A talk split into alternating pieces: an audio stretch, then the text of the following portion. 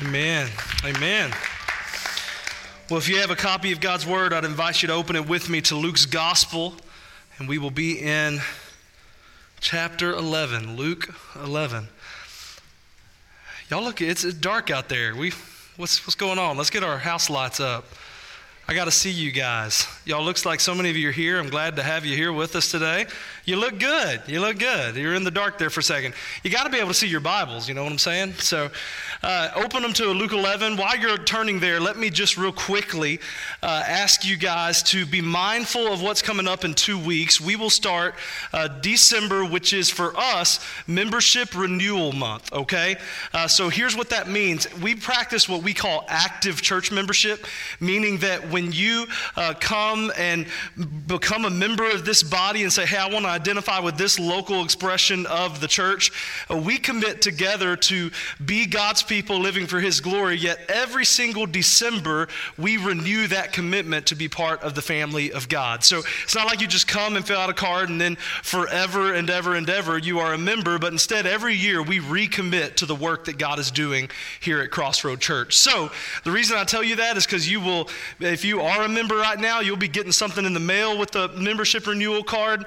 Every single Sunday during December, you will have in your bulletin a membership renewal card. You won't be able to miss this is happening. It's not something we're trying to pull a slick one and get some of our membership numbers down because that's what churches do, right? Uh, but instead, we just want to make sure that we have everybody who God has called to be a part of this church remembering and making that commitment and joining in that together. So I'm excited about membership renewal. It really is a sweet time for us. It's, it's not just a procedural thing, it's a, a time for us to say, hey, this is what God has called us to do. This is why we're here. This is what we're all about. So I'm pumped about that, and I hope that you are too. So Luke 11 is where we're at. We're talking about prayer today. And uh, as we talk about prayer, we're going to kind of get pretty serious serious and pretty deep today. I'll just tell you this. Last week, we talked about something that was pretty personal and pretty intense. In fact, last week, we were talking about uh, how we want to depend on Jesus for everything that we have. So, we were talking about the daily provision that He gives us, not only praying and asking God for the things we need, but also asking God to help us use what He gives us wisely. That's what we have prayed and asked the Lord to help us do. And, and I'll just say it was one of those messages where everyone's kind of, you know, smiling, laughing, having a good time, listening, and saying, This is a good sermon, until it started getting real personal and it got like awkwardly quiet in here. Uh, and if you were here for it, you know what I'm talking about. And if you weren't here, uh, it was pretty awkward. All that to say, I think today is even more awkward and personal. Aren't you glad you came to church today? Because again, let me just remind you when God gets personal, it's actually a good thing for us because God is leading, guiding, and directing us through everything that uh, is happening in our lives. So, uh, with all of that said, we are going to dive into this prayer. And I think this is really an important part of the prayer for us to be thinking of today in particular because we're coming into a season where I know that some of you are going to be encountering some family and friends. We have Thanksgiving coming up and then Christmas and all of that. And this can be a season of joy, hope, excitement, and fun for a lot of people. But for many of you, it also brings some kind of awkward interactions where you see people who have hurt you in the past, or maybe you're just around things that, that brings back to your mind some hurts and hangups from your past. Well, what I want to tell you today is that there's good news. The Bible actually, Jesus himself invites us to pray and ask for his help in the way that we relate to people. Does anybody have some people problems in here? Right? And, and listen, if you're like the one person who's like, I don't have any people problems, you might be the people problem for other people, okay? The, the truth is, it's just tough. And, and even in the church, the reality is we're all people and we all have people problems, and sometimes we're the people problem. As the old preacher said, uh, to dwell above with saints we love will be such grace and glory to dwell below with saints we know, that's a different story. Some of you experience that. But the good news is that's, that's a classic preacher bit. You're welcome. I pulled that one out today, all right? So, uh, what we're going to do is what we've done every single week. We're going to read this prayer together and then pray and ask God to understand what He has for us. In full disclosure, we're actually going to jump to another passage and look a little deeper at this issue of forgiveness. So we'll start here, though. So let's look at Luke 11, verse 1. Now, Jesus was praying in a certain place, and when he finished, one of his disciples said to him, Lord, teach us to pray as John taught his disciples. And he said to them, When you pray, say, Father, hallowed be your name, your kingdom come. Give us each day our daily bread, and forgive us our sins, for we ourselves forgive everyone who is indebted to us. And lead us not into temptation. Let's pray together. Uh, Lord, as we've prayed every week, we pray again. Teach us to pray.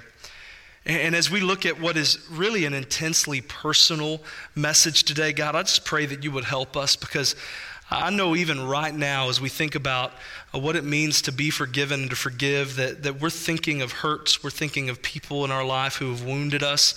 And Lord, I just ask for your mercy and grace to help us see your truth despite all of that that we would know and understand your heart for us today. We love you and we thank you for what you're going to do. It's in your name we pray. Amen. so Jesus says, and forgive us our sins as we have forgiven everyone who is indebted to us. Everyone.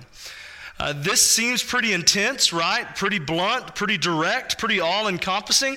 If you think this sounds difficult, the reality is, if you go back and look at what Jesus said in Matthew 6 while talking about prayer, it's even more difficult because there he said, uh, Forgive us as we have forgiven others. Augustine, the church father, said that is a terrible prayer.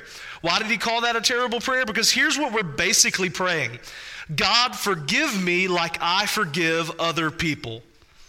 Any of you ready to pray that prayer today? That's crazy, isn't it? But this is the call. And what I want us to see and understand from the very beginning of this message today is that forgiveness is not optional for Christ followers. Forgiveness is not optional for followers of Jesus.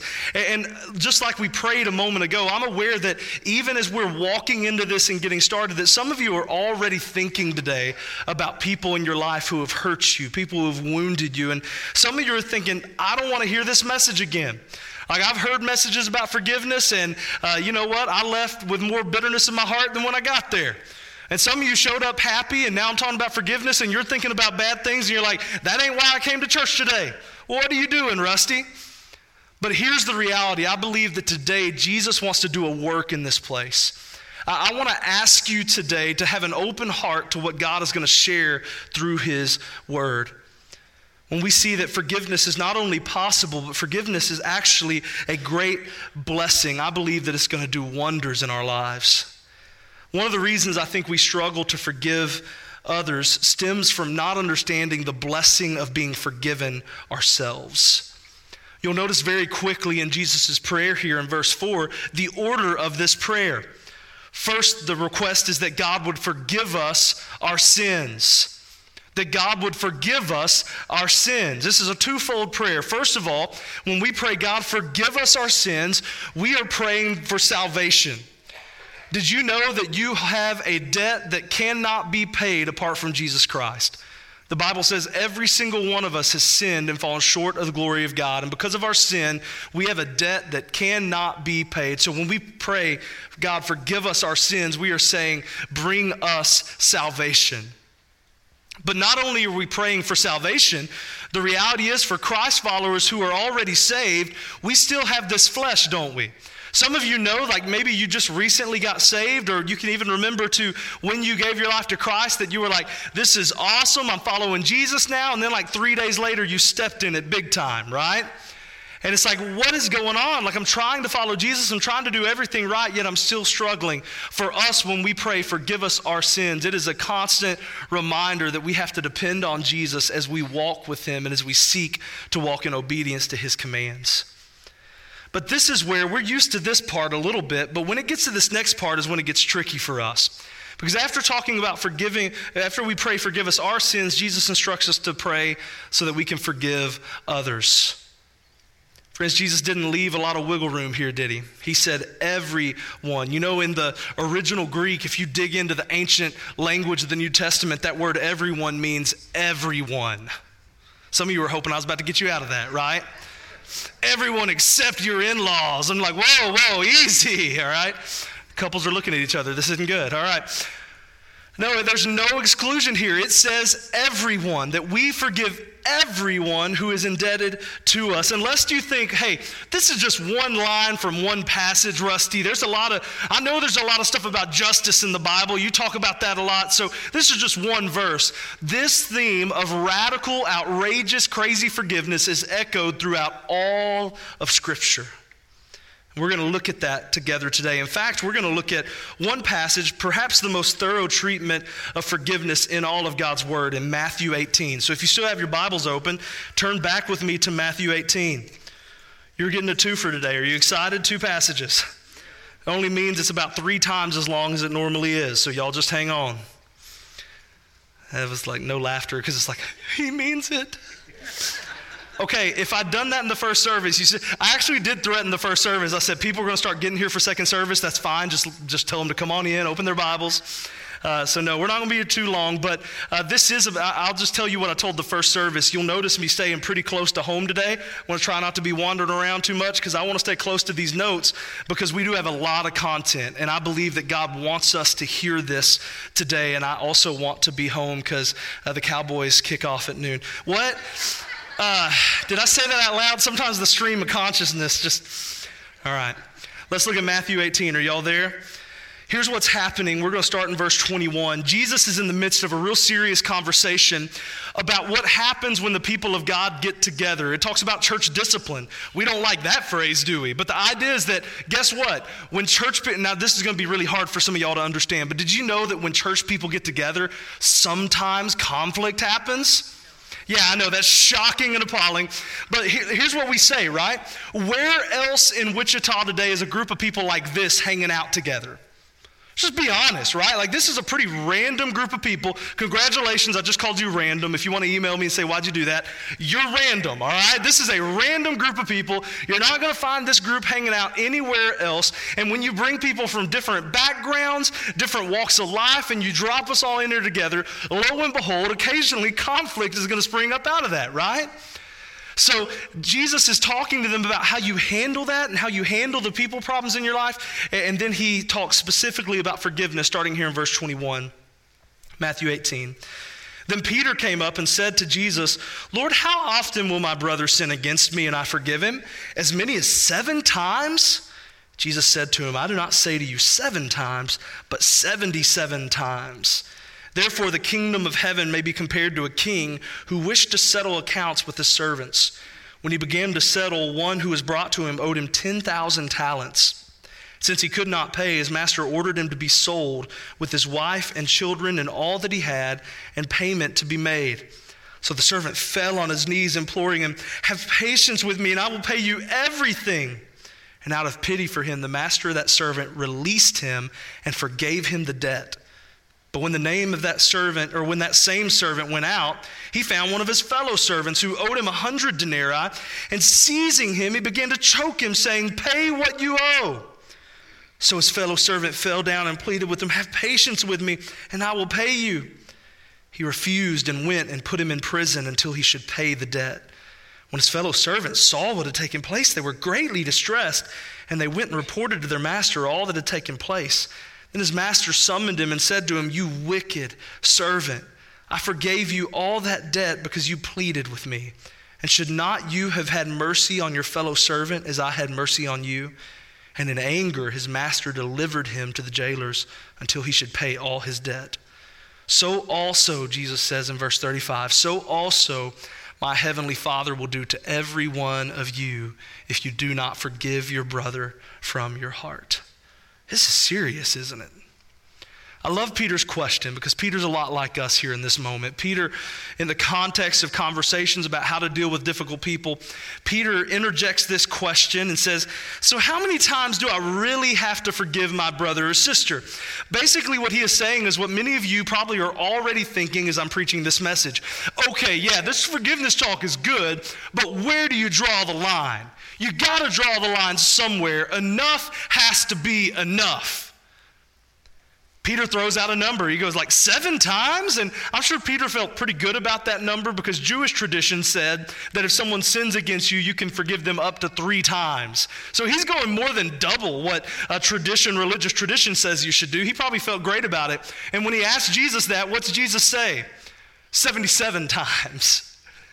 Some translations in the other gospel accounts say seven times, 70 times. Listen, don't get hung up on a number. Jesus isn't trying to give you a forgiveness formula here.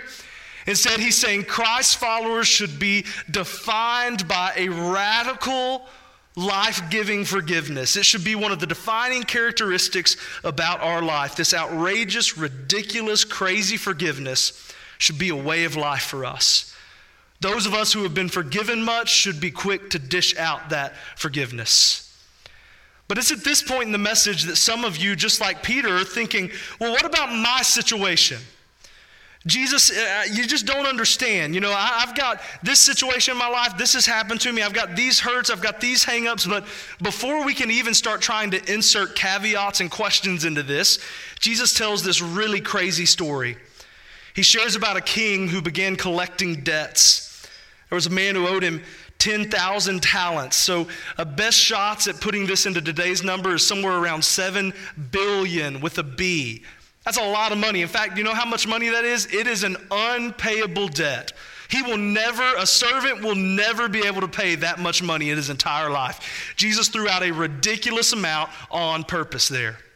It's an insane amount of money that he would never be able to pay back. And he says, Pay me now. And the guy says, I can't pay. And he says, I'm going to throw, I'm going to sell you and your family and your kids and everybody. And he goes, No, no, no. Have patience with me. And the Bible says in that moment, in this parable, Jesus said that the king released the debt. Could you imagine that? Like, I'll be honest with you, you can't imagine that. That's crazy. I remember when I was in college, my, uh, my parents freed me from like a few hundred dollars debt, and I cried like a baby. It was the most amazing thing that ever happened in my life. So I know that I can't fathom seven billion ish dollars. That's a lot of money, an unfathomable debt that was paid. This is where the story takes a pretty interesting twist, though.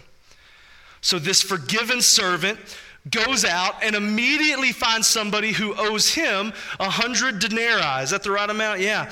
This isn't a small amount of money. It's probably in today's dollars like 10,000 ish dollars. That's not a little bit of money, but it's a little bit of money compared to what he had had forgiven, right? And Jesus said that he literally choked this man and said, Pay me my money. He drops him and he says, I'll pay you. I don't have it now, but I'll pay. I'll work and I'll pay it. Be, be patient. It says that the forgiven servant became the unforgiving servant because he said, No, go to jail until you can pay it all. The forgiven servant was blind to his hypocrisy, but eventually news of this got back to the king and the once forgiven servant, the master had him locked up until he could pay his debt. What did I just say about the debt earlier? Unpayable. So essentially, he is locked up for the rest of his life in this story. The application comes very clearly. Jesus does the job of a preacher extraordinarily well in verse 35. My heavenly Father will do the same to every one of you if you do not forgive your brother from your heart. Friends, this is serious, isn't it? Forgiveness is not optional for Christ followers, it's a command. But this is why we need some help. And I'm convinced that that's why Jesus has this in the Lord's Prayer. The two times that Jesus gives us direct instructions on prayer, in both of those times, he intentionally brings up this issue of forgiveness our need to be forgiveness and our need to be forgiven and our need to share forgiveness with others.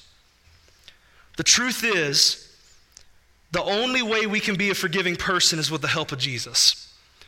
Until he helps us be aware of and fully receive the forgiveness that comes through him, we will not be able to properly interact with the people that we come into contact with. You see, this is something critical I want you to hear today. Forgiveness is not an issue in life, forgiveness is actually a lifestyle. Forgiveness is not just an issue that some of us need to deal with. Some of you are like, I'm glad he's talking about that today because my neighbor really needs to think about it. Like you're looking at him like, this sermon's for you, sweetie. Like, don't do that, all right?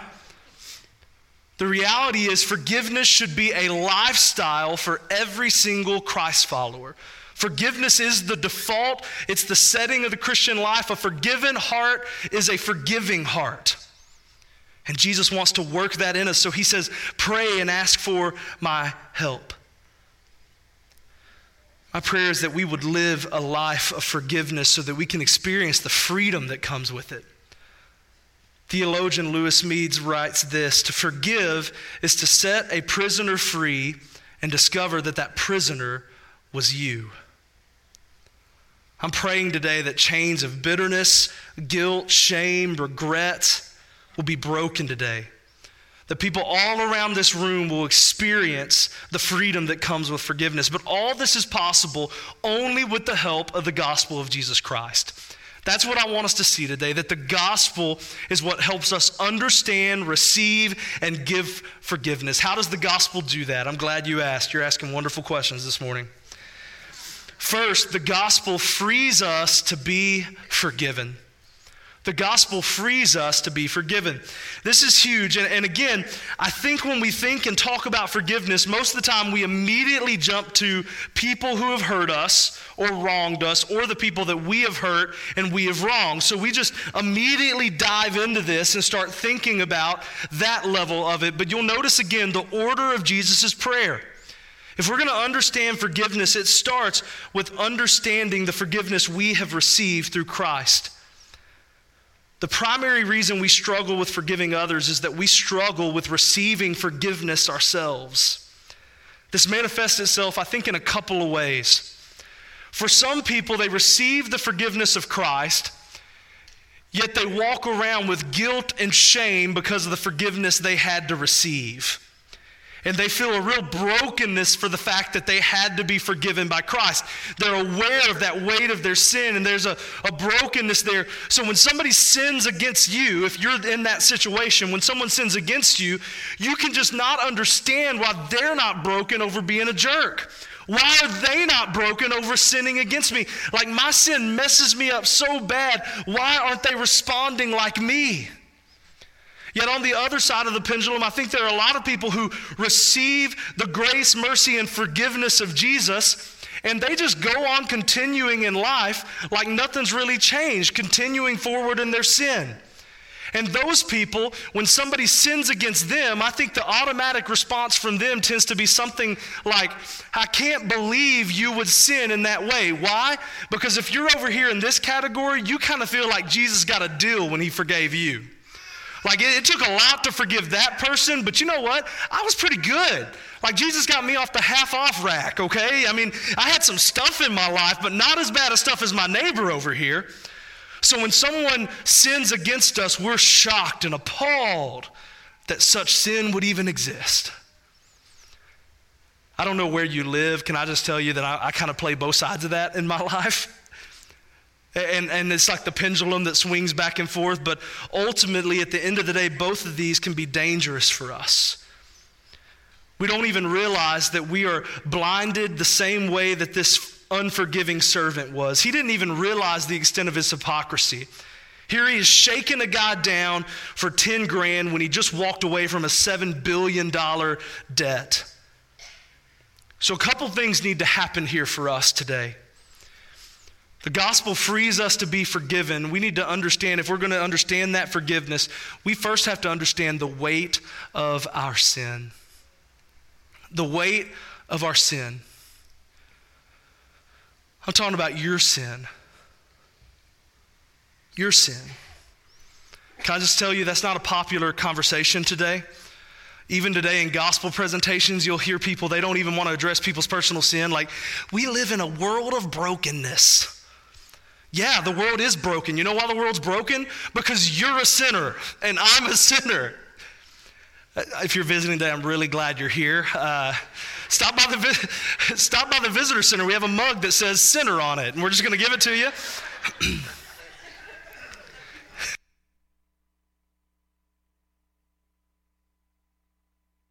But, but here's why I tell you that. We've got to understand that we're talking about our sin, not your neighbor's sin, not your friend's sin, not your spouse's sin, not other people's sin, but your sin led Jesus to Calvary. Jesus died on the cross for our sins. As the modern hymn says, it was my sin that held him there until it was accomplished. Do you feel the weight of that this morning? Jesus didn't get a bargain when he saved your soul. It doesn't matter how good you think you were. Your sin debt cost Jesus his very life. The penalty of your sins was paid by Jesus. He absorbed the wrath of Almighty God on your behalf.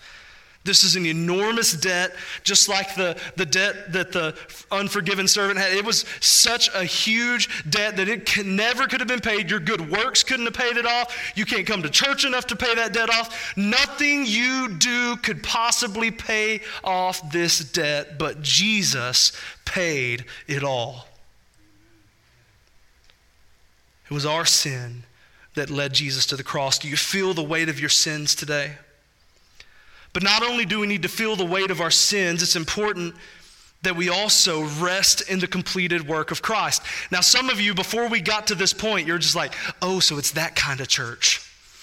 They're just going to call us sinners and just be. Listen, you can't understand the beauty of the love of God until you understand that you were a sinner until He got a hold of your life.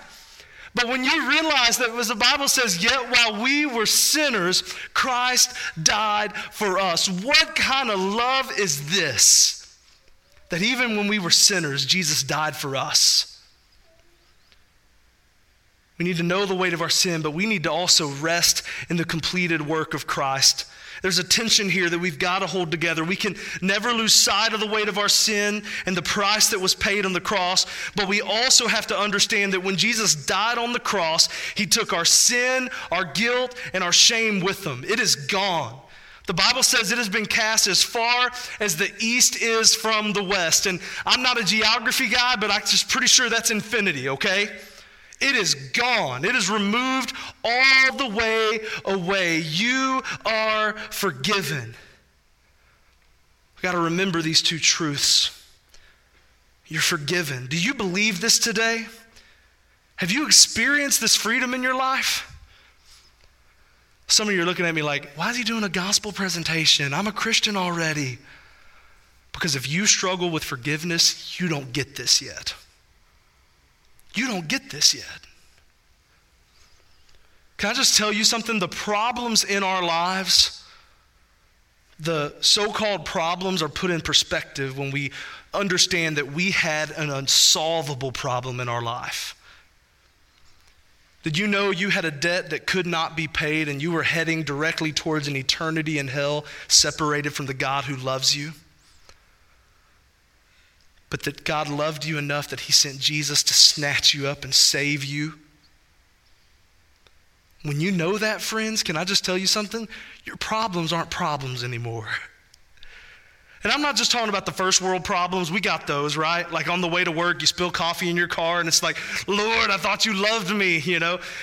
Some of you had that day, right? It's always like drama level 11 with me if something like that happens on the way to work. Just like, you know, it's just not going to be good. But what about cancer? What about the big things? What about people in your life who you know who God has, they've learned, hey, they've got cancer and they've told me, hey, it's all right, I'm going to be with the Lord. I just, those kind of situations come up and I'm like, I don't get that. That seems crazy to me. But you know what? You read the Bible. Do you remember Paul, the guy in the Bible, who said, Yeah, they might kill me, but to live is Christ and to die would be better. You know what? He had had the real problem, the ultimate problem of humanity solved in his life by Jesus' work on the cross. So, you know what? Nothing could happen that would mess him up. So, listen, I'm not here to say that, that your problems aren't really problems, that you just need to suck it up, buttercup. That's not what this is about, okay? I know that some of you are walking through difficult things and you're going through hard things in your life right now. But what I want to tell you is that you have hope today because the debt has been paid. The debt has been paid. Jesus paid it all. And that ought to move us today. It's the good news of the gospel of Jesus Christ. One of my favorite verses in any song comes from the song, It Is Well With My Soul.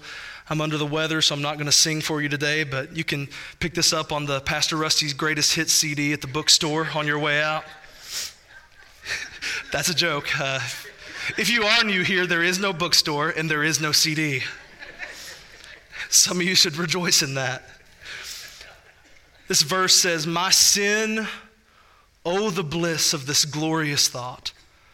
My sin, not in part, but the whole, was nailed to the cross, and I bear it no more. Praise the Lord. Praise the Lord, oh my soul. Does that move you today to think that not just a little bit of your sin, but all of the worst of you God looks it directly in the face of the evil that is within us, and He says, You know what? I took that to the cross, and you don't have that anymore. That's the good news of the gospel. You are free to be forgiven. We've got to understand this vertical forgiveness before we can even really start thinking about horizontal forgiveness and how we relate to each other. Y'all doing okay this morning? I thought I was going to lose my voice, so I guess I responded by yelling in this service. I don't even know what's going on right now. I just, it's just, you start talking about the gospel, it's just so good. You realize that you're forgiven, that, that nothing you do is going to make Jesus love you more than he loves you right now. Don't you just need to know that? Like, I'm talking to you, you with all the crud in your life still, you that are still struggling, you that still feel like you're not enough. If you are in Christ today, nothing you do can make him love you more than he loves you right now, this minute. That's the power of the gospel. That's what forgiveness feels like. Not only does the gospel free us to be forgiven, the good news today is that the gospel frees us to forgive others. When we face the weight of our sin, when we see the debt that's been paid, it frees us to forgive others. Why? Because forgiven people forgive other people. And I know this is difficult for you. Why? Because it was difficult for Peter. Peter's like, Really? Like, how many times? Are you serious right now? We should forgive people over and over? Like, I don't understand how this would work. And Jesus' his response is basically, As often as I forgive you. Here's why this is huge for us. When you're withholding forgiveness from others, the truth is you are choosing to literally dwell within that situation. And the irony of this is just like the unforgiving servant, as he's choking the life out of somebody else, guess what? He's really choking himself. He's gasping for air and he doesn't even know it. And I think some of you are there today. When you're holding others to a standard of perfection, then you're setting a bar that nobody, not even you, can possibly attain. But forgiven people realize that they're not perfect. So, guess what? They don't hold others to a standard of perfection either. Instead, we see everybody in light of what Jesus has done for us on the cross. And I know that we understand that, and maybe some of you are hearing this for the first time. This is true, and this comes out of God's word. Some of you have been in church long enough that you're like, yeah, I've heard the whole forgiveness bit before, Pastor Rusty. But wouldn't you just say that it's sometimes we can understand this, but it's a whole lot harder to do it than it is to understand it? It's easy to talk about forgiveness, but it's very difficult to forgive. This is one of the most countercultural things about following Christ. Forgiveness means giving freedom, letting go of wrongs. And just to clarify, this is not saying that we excuse or deny that a wrong has even happened. The same theologian, Lewis Smedes, that we referenced earlier, says this. Listen to this, this is so good. When we forgive evil, we do not excuse it, we do not tolerate it, we do not smother it.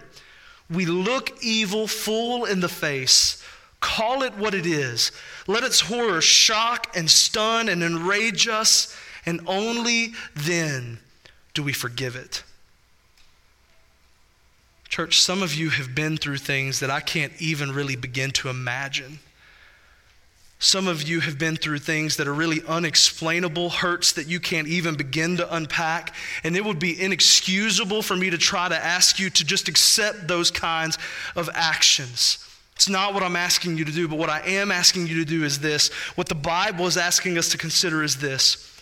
We can call sin what it is we can face it. We can see it for what it is. We can protect ourselves and respond in appropriate ways that protect ourselves. But what we cannot and must not do is harbor bitterness, anger, and hatred toward others. Because at the end of the day, God's grace compels us to love the unlovable. Why? Because you're the unlovable. because we're the unlovable. And Jesus loves us. Ultimately, this is all about God's amazing grace. When we have received this grace, we are free to share that grace with others. So we come to a place here where we have been every single week of this series where you might be thinking right now, I thought this was a message about prayer. and I'm going to tell you again that it is. What does prayer have to do with forgiveness? Everything. Why do you think both times that Jesus teaches on prayer, he's like, hey, every time you talk to me, you probably should ask me to help you forgive people? The only way we're going to be able to walk in forgiveness, the only way we can understand daily how forgiven we are through the gospel, the only way we can apply that gospel to our hearts in such a way that it runs out into everything we do, the only way we can be forgiven and walk in forgiveness is to call out for Jesus and say, Help me. Help me with this. Without prayer, this is hopeless. But with prayer, forgiveness literally has the power to change your life and the power to change others. My prayer today is that you would be free, free to accept and cling to the forgiveness of your sin, free to forgive others today. I asked you earlier if you're gasping for spiritual air. Some of you are struggling to even breathe spiritually in this place today. And you might think you're choking someone else. You may think that you're bitter because of someone else. But the truth is today, you're the one who can't breathe. You're the one who's struggling today. And the call of Scripture is to let go. Radical forgiveness is available by God's amazing grace. And the call is for us to receive it, share it, and live it. Forgiveness could literally change your life today if you would let it. What we say earlier? Forgiveness isn't an issue some of you need to deal with. Forgiveness is a lifestyle that we need to ask Jesus to help weave into our everyday rhythm of life. If we're going to do that, though, you definitely need his help, and I do too. Let's ask him to do that right now. Jesus, we just want to humbly admit that, that without your help, this is a lost cause. A good sermon an okay sermon, a great book, a great quote. These are all well and good, and we're thankful for the truths that you've given to so many people to help us. Lord, ultimately, we know that forgiveness will not happen apart from your help in our lives. So, Lord, would you please help us? God, I pray for those in here today who have never experienced the forgiveness that comes through salvation. If there's people who need to get saved, I pray that today would be the day of salvation. Lord, I pray for my friends. So many I know who today would say they just struggle with forgiveness. Lord, I pray for freedom all around this room today. That as we sing this gospel song, they would be reminded of the great forgiveness that we have and that they would be compelled to share that forgiveness with others. God, I thank you for hard messages like this, but I thank you for your grace. Help us to breathe it in and breathe it out and share it with everyone we encounter.